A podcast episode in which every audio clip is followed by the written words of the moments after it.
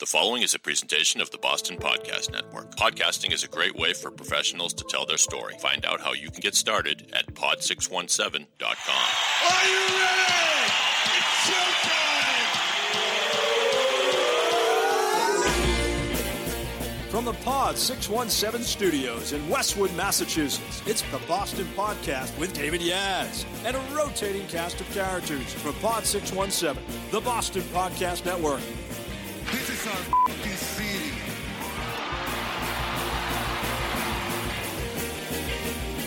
Yes, sir, ladies and gentlemen, boys and girls, all the ships at sea, lovers, muggers, and thieves, welcome to the Boston Podcast. My name is Dave. If you like this podcast, please subscribe to us on Apple Podcasts. And by the way, if you want your own podcast, kids, go to pod617.com to get started. We take care of everything for you. This is the podcast where we tell the stories of your city through the voices of your city. We have one such great voice on the line today. He is the host of the Get It Done podcast and the founder and CEO of On Demand Storage. It's Joe Zanca on the line in the virtual studio. How are you? I'm doing very well. I'm doing very well. I'm very happy to be here. I love the intro. I love uh, everything to do with Boston. You know, Well- I mean, I, I grew up here, still live here, so I'm excited to be on. Oh, good. Well, that that that is a nice little segue for the first segment that we have because we're going to hear all about uh, Joe's company and Joe's podcast. But first of all, we're going to play a round of Wicked Smart where Joe will be presented with perplexing questions having to do with our fair city. So let's play right off the bat. Let's play Wicked Smart. My boy's wicked smart.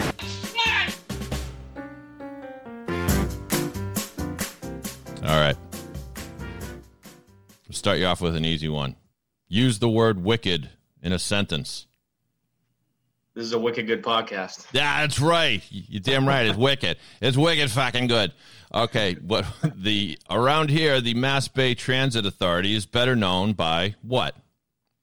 The T. That's right. I gotta give you the, the check mark there. You, you didn't say MBTA. We just say T here. Get it right, people. And what are the the four major lines of the subway system are coded by what four colors? We have red, green, orange, and blue. That's right. Completely on a roll. Let's see. A liquor store in this area is better known as what? It's better known as a packy. A packy. I, uh, I remember going to school with a bunch of students, you know, classmates of mine who were not from around here. When I said that word, they had no idea what I was talking about. Yeah, But that's- I still call it a packy every day. Packy, which uh, is short for package store, and I don't think anybody really knows why they're called a package stores. So, but that's but get used to it if you're uh, new here. A water fountain is better known by what term? A bubbler. A bubbler's right. Wow, he is undefeated. Absolutely right. If you want to make a U-turn in Boston, you might say you're doing this. Pulling a Yui. Pulling a Yui. We also would have accepted banging a Yui, which sounds which sounds profane. What are the two bridges you can take to get to Cape Cod? Oh, you could take the. Oh man, why am I blanking right now? You could take the. One begins with a B, the other begins with an S. Sagamore and the Bourne. That's right. Wow, you just needed those hints. The Bourne and the, the Sagamore. Oh my God, the traffic over the Sagamore was horrible. A milkshake that contains ice cream is better known. Uh, frap. That's right. Yeah, that that's another one I've had trouble explaining to people because they now in your in your expertise, what is the difference between a milkshake and a frap? Well, for some reason in my head, I think of them as different things. When I associate milkshake, it's like I think I associate them with places. So I would say I would get a frap from Friendlies or Dairy Queen or you know Brigham's. You know, R.I.P. Brigham's. I don't know if they still have stores, but I would then I would say I would get a milkshake from like Wendy's and or like uh, Johnny Rockets or something like that. I, I think they're the same thing. Well, I just don't. I just yeah. associate them with different places. At some point, people were making milkshakes that actually didn't contain ice cream, that they would have just like syrup in it, which doesn't sound like something you want to drink. But I think you're kind of right because, you know, at, at McDonald's, they don't have ice cream in that. So that's a milkshake. You get your milkshake at Mickey Yep. D's and you get your frap from Friendlies or Brigham's or Newport Creamery. What was the? Do you remember what the nickname was for the milkshake products at those various places? Friendlies had the Friendlies had the Fribble, I think, right? Yeah, they had the Fribble. Yep, and then and Dairy Queen has a Blizzard, but that might be a little Yeah. bit different. Yeah. Then there's somebody had the awful awful. I forget if that's Newport Creamery or anyway. All right. Tell me the four major sports teams in Boston, but only use one syllable per team. Sox, Yep. Pats, Mhm. Bees, and Celts. Yeah, we, we also would accepted C's, but I'll, t- I'll take Celts. C's, yeah, yeah. that's good. Jimmy's go on what? Ice cream. That's right. See, and, see, I have a, theory about this, but first of all, the term Jimmy is not racist as you might think. But I think of Jimmy's as the as the chocolate sprinkle as chocolate sprinkles, and then Yeah, me too. Jimmy's is just chocolate, and I think the rainbow sprinkles would Yeah. be what you'd call the other one. yeah, you, you I completely agree. Yeah, I hope everyone's paying attention this morning because this is science. This is important stuff. For the final segment of Wicked Smart, I'm going to read a cryptic description of a movie set in Boston, and you tell me what the movie is. Okay? Here we go. Uh, a genius who works as a janitor turns down a lucrative job offer and heads down. Will Hunting. yes, that's right. you didn't let me finish. Turns down a lucrative job offer and heads down the road in a shitty car. That, of course, is Good Will Hunting. Here's the next one. One cop is actually in the Irish mob. One member of the mob is actually a cop. At the end, everyone is dead except Marky Mark. Departed. What's that? The Departed. The Departed is right. The Departed. Wakeman, Marky Mark Wahlberg got nominated for an Oscar. Here we go. This is a terrible movie. Idiotic, phony Red Sox fan decides to give up his season tickets for Drew Barrymore. Fever Pitch. Favorite pitch is right. Yes. It is, a ter- it is a terrible movie. I Yeah. remember having that hot take when I was in like fifth grade. I was like, that movie kind of stunk. Everyone thought it was great. Yeah, But I feel like if you're not from here, you were like, what was that? but also if you were from here, you were like they they, they didn't quite get it right. The, the Jimmy Fallon just didn't seem like a, a Red Sox fan. I was actually I've told this story on the pod before, so I'll shorten it. But I was at Fenway Park the night they shot the sequence where Drew Barrymore descends from the center field stands and runs across the field, uh, dodging. Really? Yeah, and at first they put on they put out all these phony Red Sox players. Immediate this is immediately after a Sox game. They invited us to stick around as extras, and uh, just to cheer, obviously. But but they put out these actors who were wearing Red Sox unis, which looked funny, and then one of them had the Johnny Damon beard. And then the actual Johnny Damon emerged from the dugout and decided he was going to play, which I don't know if was planned or not. But and yeah, that was That was kind of cool though. yeah, it was fun to be there. It was and to and yeah, they shot it three times, and then Drew Barrymore was out of breath. Okay, we got three more. This is a little harder. Two strangely religious low life low lifes dedicate their lives to killing everyone they think is bad. Hmm. Strange Religious Lives, Boondock Saints. That's right. Very good. Very good. All right. Journalists win the Pulitzer Prize after discovering that almost every priest in Boston is a pervert. Oh, what was that movie called? The movie shares the name of the feature, the name of the feature or the news team, if you will. Spotlight. We were looking for Spotlight. Spotlight. There. Yes. Yeah, not too bad a movie. Michael Keaton's Boston accent, nah, not so good. Finally, bank robbers from Southie try to rip off Fenway Park, and they all die except Ben. The town. The town is right. Yes, very good. Yes. Well, you did awesome. I mean, that's I thought you know I I I, I did I did pretty good. Yeah. I thought you did wicked good. Yeah. You know, the I, I talk about this a lot, but the the Boston accent thing in the the, the Departed's a great movie, but every time Alec Baldwin talks, it it sounds so haltingly bad. You know. Well, the world the world needs plenty of bartenders, and Not many people can get that right. That one. Yeah, I, I think the only non, I mean, Wahlberg, any Wahlberg, Damon, Affleck, they get it right because they've heard it. They grew up around it. In the town, Jeremy Renner's was pretty good. He's the, Yeah, that, that guy's yeah. badass. Um, He played he played a, a great like Southie or. Charlestown punk. yeah, ex- exactly, exactly. Yeah, and his character's name was Jem, which was perfect. It's like, yeah, well, when I was a kid, the teacher would say, "Yeah, that guy's a real gem." So the podcast is the Get It Done podcast, and I was joking with Joe before we started recording that he's recorded about eight thousand episodes of this podcast. He is one. He is probably the most prolific podcaster in Boston. And tell us before we get to your bit, just tell us your inspiration for that and how it's gone so far.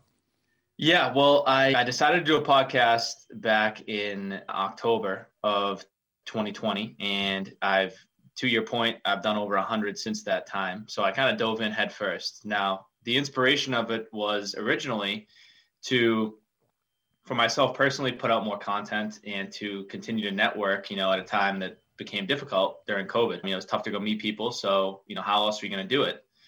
People are busy. They don't really respond well to cold email, cold calls anymore. So I figured, hey, I'd invite them on a show and get to meet them that way. So I started doing it. I started doing it with my own net network of people to, you know, regroup and just get it off the ground and and work out the kinks. And then it's spiderwebbed into what it is today. So today, the whole premise of the podcast is to talk about entrepreneurship, being a business owner, or you know, an executive at a company, and talk, tell a story about how you got there, what your journey was like, and then talk to us about what you know, what it's like being in a position like that, and and what the difficulties are and what the rewarding aspects are you know what your vision is on where you're going with it. And i like to think now you know i like to have a purpose for what i do. And so today i think that the purpose of what i'm doing is you know a lot of people are looking for these answers. A lot of people are trying to figure out you know hey how do i make this entrepreneurial leap? Well what I found is that everyone kind of has different stories. You know, I mean, they have, they have there's similarities that cross over, but there's a lot of different ways that people got into what they do.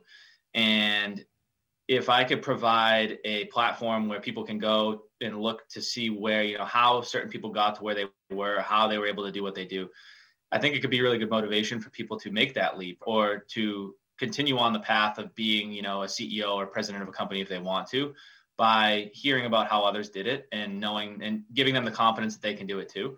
So I like to think that I'm asking these people all the questions that others want to ask them and I just don't have the opportunity to.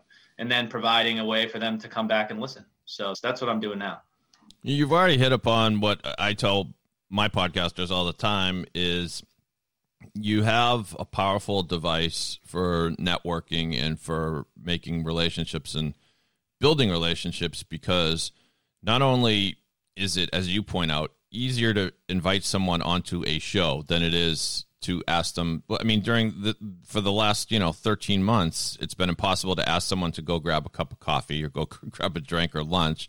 So there's that. But also you know separate and apart from pandemic issues you're actually creating something for them. So they get a, a takeaway right? They get their episode, you know, the episode sounded great, Mr. Yep. Guest, and here you go. So, but I think you said it's also it's allowed you to connect with people that you would that that you haven't even seen them, you haven't met them, and so meeting new people, right?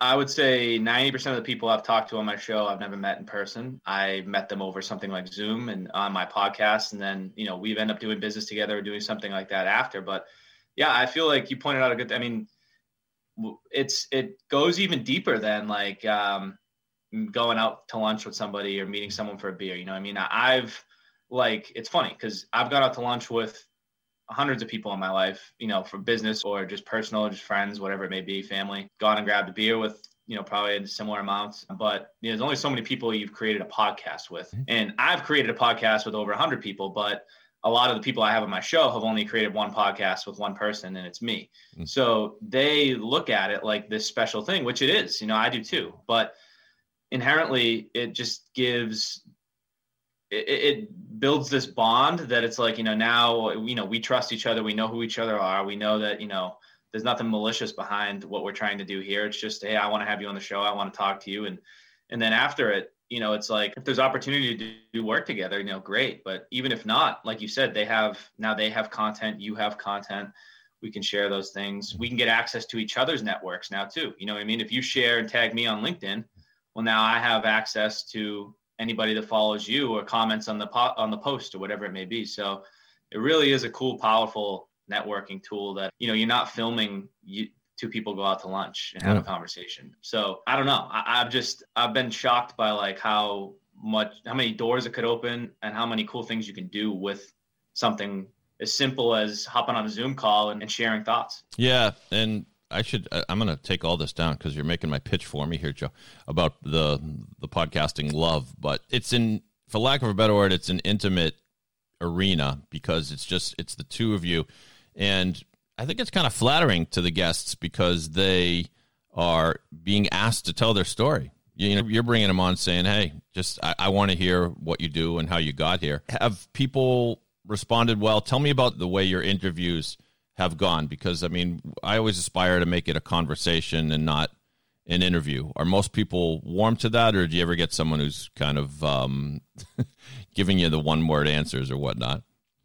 Well, I've had a couple episodes that, you know, I like to try to run my show at about a 30 minute clip is mm-hmm. what I aim for 25, 30 minutes. Sometimes it goes to 45, sometimes. And then, you know, the 45 ones, though, are typically good. You know, we get deep into a conversation, we lose track of time. I've had some that have gone like 11 minutes, and, and those mm-hmm. people just like, they either aren't open to it as much or they don't understand kind of what we're we're aiming to do with it. So, you know, I ask them a question and, and they answer it in a very simple form. And it just, you know, it's, it can be a little bit like pulling teeth, but I would say that, you know, 99% of them have gone really well in the sense of we can turn it into a conversation. You know, I like to have a template of questions that I can like refer back to if there's ever a pause. But at the end of the day, I like to ask things that are engaging. I'm still trying to get better at that too. You know what I mean? Like um, making it more of a personal type of finding out more about the person that I have on before they come on and, and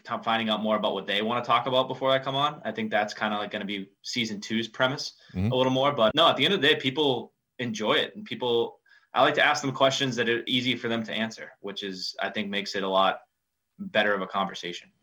That's I think one of the keys is what you just said is make it a better conversation and you can you, you know you have some template questions and I think you said it well. It, it sounds like you're saying those are just to fall back on. You know you if you're going to a networking meeting and you're going to talk to someone about what they do and what you do you might you- you're going to do some prep before that meeting maybe to find out a few things about the person but can you imagine sitting down with someone at a Starbucks and taking out 10 questions and start asking them the questions? I mean, they'd be like, what the hell are you doing? Right. And so, Right, so, uh, right. I mean, and the other thing is it's, it's a- good lesson is to just don't forget about how important it is to listen to what the person's saying. Because if you're looking down at your notes, trying to think of what your next question is, you might miss something really great. I, I actually just started taking an improv comedy class, if you can believe that, as a way to sharpen my podcasting skills because the one of the principles of improv comedy is you have to listen to what the last person said and then you're supposed to advance things. So the buzz the the phrase that they use is yes and. So if someone says, "Oh my god, it's raining bananas." You know, you have to come up and you have to say, "Yes, and I can't believe we're, we're out of ice cream because I wanted to make banana splits." You know, just it's some you, you, as silly as that person's premise before is you got to pick up on it and advance it. So tell me your personal ride. You are you founded on demand storage. Let's start there. Tell me a little bit about your what your company does. Yeah, sure. So I started on demand storage about four and a half years ago with two guys I graduated college with. When we were in college, we started doing storage for our classmates who were from far away. So we went to Babson, which is out in Wellesley, Sure. and we started doing storage for students who Wait, wait. traveling- Beep, go Beavers. Beavers. Go Beavers. All Go right. Beavers. Yeah, yeah. So we, the three of us played baseball there, and then we started doing storage for students who were coming from international countries or you know traveling from California, Texas, even New York to come to school. Uh, they had nowhere to put their stuff at the end of the year. So I mean, they'd have this dorm room full of things. It would be a high pressure time of year with their finals and you know all this stuff going on, and then all of a sudden the day comes and they have to leave, and so their options are really limited so uh, on what they can do with actually the rest of their stuff you know outside of what they want to take home which might be a few things of clothes so we provided the service that does storage for them and then you know we did that for a couple years and then we founded on demand storage which still to this day is i think one of the top student storage companies that you could find in america. We do work all around the country.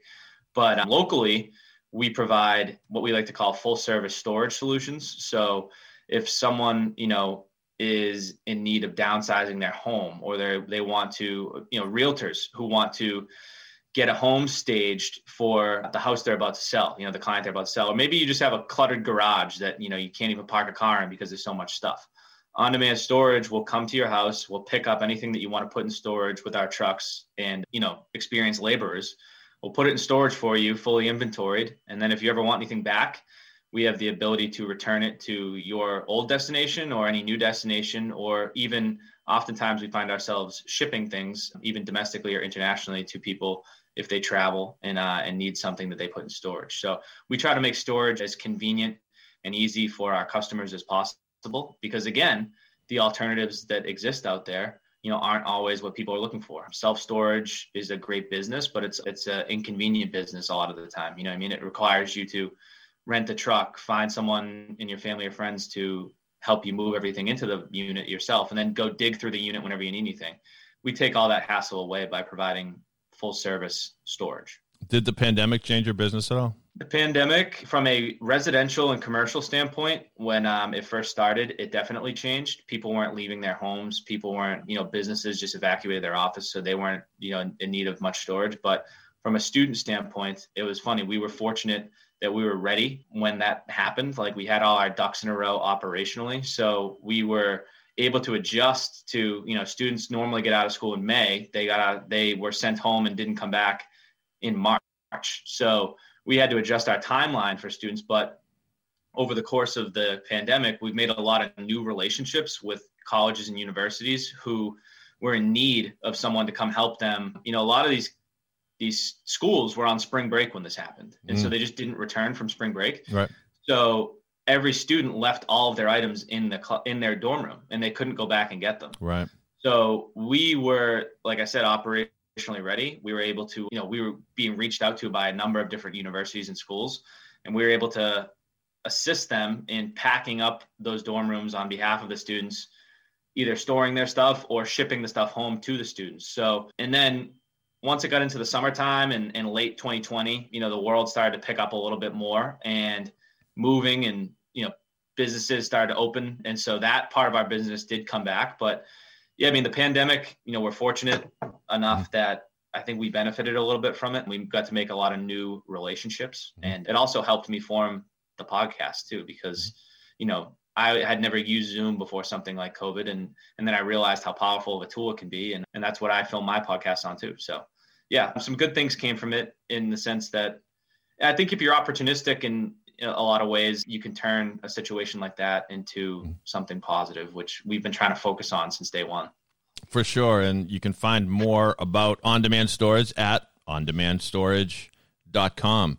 What about the rumors, Joe, that your company was actually inspired by the reality TV show Storage Wars? Is that is there anything is there truth to that? No. Have you seen that show? Have you seen that show?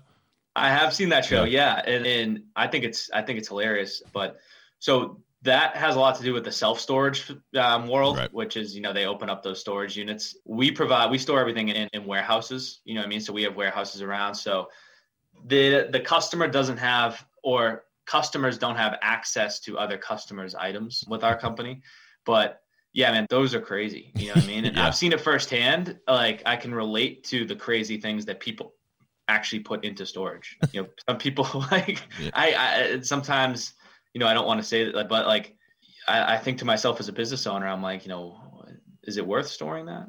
But right. at the end of the day, I Yeah. uh, I don't mind that they do. God bless the the hoarders uh, for your pur- for your purposes. Yeah, there was one. There's one episode of Storage Wars. I think they tried to spin off like Storage Wars Texas or something, and they opened the the locker. And for those that haven't seen the show, the, the show's been around for a long time, but it's just a reality show about people who show up to these auctions when there's the occasion where the, the person hasn't paid their bill or they've disappeared or whatever and these things are up for auction and they find these hidden treasures. One time they opened it up though and there's just a bunch of equipment that appeared to be a meth lab and and some guy like quickly bid 500 bucks grabbed the stuff and literally like ran off so it's like may- may- maybe that wasn't i don't think that episode ever aired again i think it sent the wrong message yeah. yeah, exactly. Yeah. So again, it's on demandstorage.com. I take it that's the best way for people to get in touch with you and find out more about the company. Yeah, ondemanstorage.com has all the information that they need about storage. And then you can reach me directly at joe at ondemandStorage.com, which is simple, or uh, on LinkedIn, you know, Joe Zanca on LinkedIn. Feel free to shoot me a message. And, you know, I'm always on LinkedIn trying to post my podcasts and learn from what other people are doing. So that's a good way to get in touch with me personally. And find the podcast, the Get It Done with Joe Zanca. Find that on all the major podcast platforms, also on YouTube.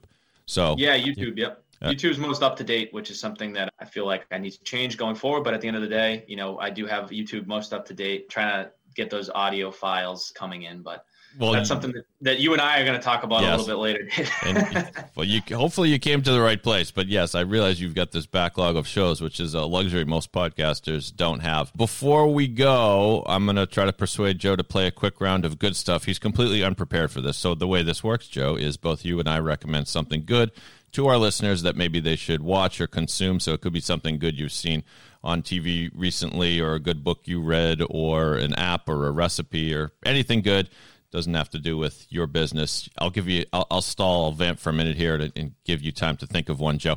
When I tell people about what we do here at the Boston Podcast Network, pod617.com is where you go. If you want your own podcast, you could, just like Joe did, create a vehicle for reaching your network in this new innovative way. You can take advantage of our quality microphones that we provide. We do everything for you. We will edit the thing. We will do your intro music and outro music, whether you want to record it remotely or come to our Westwood Mass studios, which are open for business. Once again, thank goodness. Go to pod617.com to get started. The Boston Podcast Network. In pod, we trust. All right, let's play good stuff. Oh, that's the good stuff.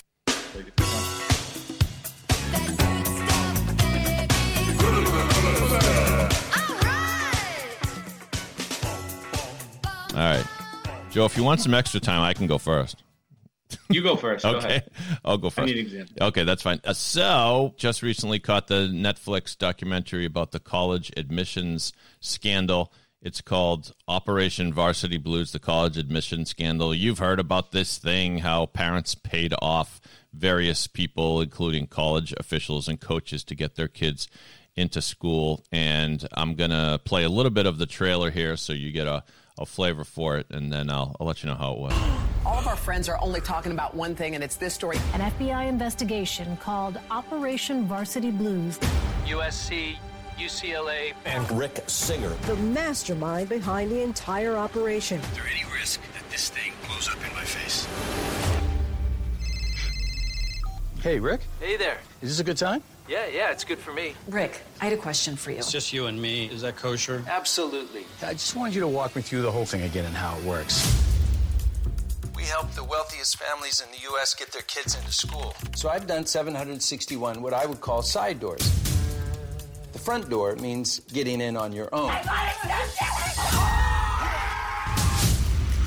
So I've created this kind of side door in because my families guarantee.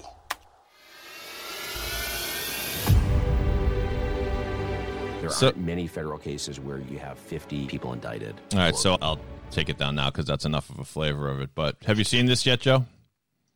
I, I haven't watched it. No, I've heard all about it, but I have not watched the documentary. Yeah, so they did something weird because if you might have noticed from the trailer that those some of the people talking weren't the actual people involved. So they right. they actually hired actors and they hired Matthew Modine to portray Rick Singer, the the main figure of this scandal. So for a minute, you got to get used to the fact that Loudon Swain from Vision Quest is in this documentary for some reason, and but but it actually works because what they do is they use a lot of the recorded uh, phone calls and everything, and they have Matthew Modine recreate those calls. So it's it's great because it fills in a lot of the gaps you might not have known about the story. It sort of answers the questions as to why, like, why would you do this? You know, you're Lori Loughlin, your Aunt Becky from Full House, and you want your kid to get into Stanford so bad that you pretend that she's uh, a coxswain on the crew team, and so it's yeah, yeah, and so now what is the actual? Just if you could fill me in quick, like. Mm-hmm obviously you can find. I mean, is it fraud that they're being indicted on? Is that like just basically uh, in a Yeah, you know that's a good question. I, I off the top of my head, I don't know what the actual charges were, but yeah, I mean bribery is a crime. It might not be the that might not be the letter of the law term for it, but to a lot of these, some of it might have been even bribing of public officials, and some of these school employees might have been state employees, and they what they did in the case was they went after he he actually might have thought Rick Singer is a or was a college consultant, and you heard his voice saying, "Well, this is the way it works. You know, you give the money and then you get in, and my clients want a guarantee." And so he would guarantee that by creating this false persona for the kid that they actually were a water polo player. He picked a lot of the obscure sports because the, otherwise it would have been noticed quicker. Yeah. And Yeah. but would actually Photoshop these things so that the kid looks like a water polo player. Just oh it, Oh my it- God. yeah, it's he was kind of like an, an evil genius and got away with it for a long time. And I think people maybe wrote it off as, well, that's just the way it works. You know, money is king. And but as he points out, you know, you could give three million dollars to Cornell, and then your kid still doesn't get in, and then like, what the hell, right? So Yeah. so so that's why he created this thing. And so he actually his legal fate is still undetermined. They used him as an informant. I'm not giving anything eh, away, but the, they used him as an informant to get some of these the, the colleges busted and to get some of the parents busted. So and it's yeah, kind- I I had heard that there was even like a guy who initiated that whole thing. Like, you know what I mean? There was a guy who got indicted for something separate. And in order to get out of that or get like a lesser case, he gave away Rick. Yeah. And he was like, Hey, I'll, Yeah, I- you know, I, I don't have much on the, what I can, you know, what I did or what I'm saying, but like, I'll give you this. Yeah, And what- that's when they started even looking into it. Right. You're absolutely right. That's the way he got exposed by an informant who was making a deal to escape on something complete, some white collar crime that was completely unrelated to this college thing, which is scary because he could, if not for that circumstance, he could still be doing this, you know? Probably, So, yeah. Yeah. Yeah. Yeah. So, do you have something to recommend to our listeners, Joe? Well, something that I've could I do something that I've like heard about recently? Yeah, sure. it was pretty. So I do a lot of podcasts and network a lot with moving companies, and I recently learned about a thing called the Move for Hunger, and it's I don't know, it just it kind of took me back a little bit. It was pretty cool. It's an organization that when someone's moving out of their home, if they have non-perishable food, the moving company will will put that in a separate truck and bring it to local food banks or organizations that give out that food. So a lot of the times around holidays, they have bigger organizations where they'll like, you know, use their trucks to give out turkeys around Thanksgiving or hams around Easter, whatever it may be. But you know, I just thought that was such a cool initiative. I think they're feeding like upwards of hundreds of thousands of families with these types of initiatives, the companies that are involved. So I thought that was something really cool that I've heard recently because I hadn't, you know, my company wasn't involved in doing it, but you know, now I think it's, you know, amazing. And I always try to do what I can to give back. So, you know, I, I was excited to hear that something like that exists. I was excited to, you know, you think about it, like people who are moving from one place to another. I mean, I feel like typically that would be stuff that they would just throw out. You know, they'll go mm-hmm. back and get new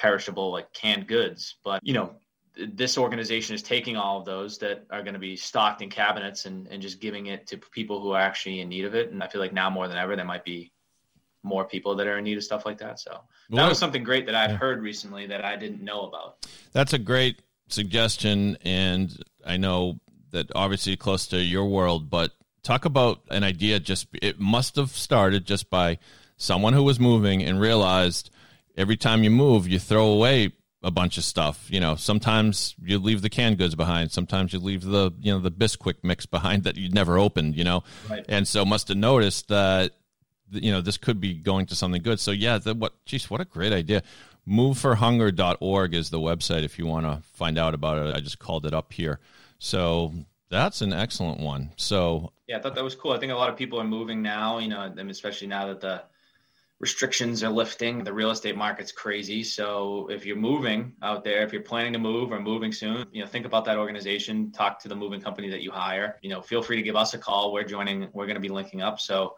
we'd be more than happy to try to take care of those things. But yeah, no, I thought that was great. I thought that was a great idea. And once again, I remind people on demand storage is dot com on demand storage.com is joe's company and yeah but do the move for hunger thing because joe is okay without you having you don't he doesn't need to store your leftover ketchup and flour and brown sugar that you have in the back of the cabin.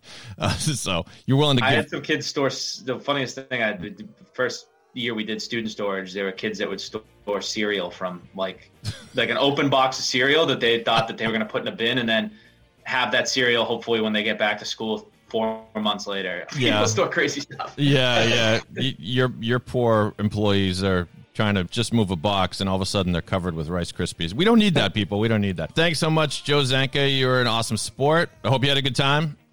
Yeah, this is great, Dave. This is awesome. I really like what you do, and I like the segments. They were fun. So thank you for having me. You got it, bud. A reminder that if you like this podcast, subscribe to us on Apple Podcasts. Leave a review if you dig it, or even if you don't, leave us a review. We like the attention. And if you want your own podcast, go to pod617.com to get started. On behalf of Joe Zanca, he's a Braintree Womp, right? A womp. You're a womp, womp, womp for life and a true Bostonian. On behalf of Joe, my name is Dave. I'm just a guy from Boston. And if you're not from Boston, you must be the other guy. Have a great day, everybody.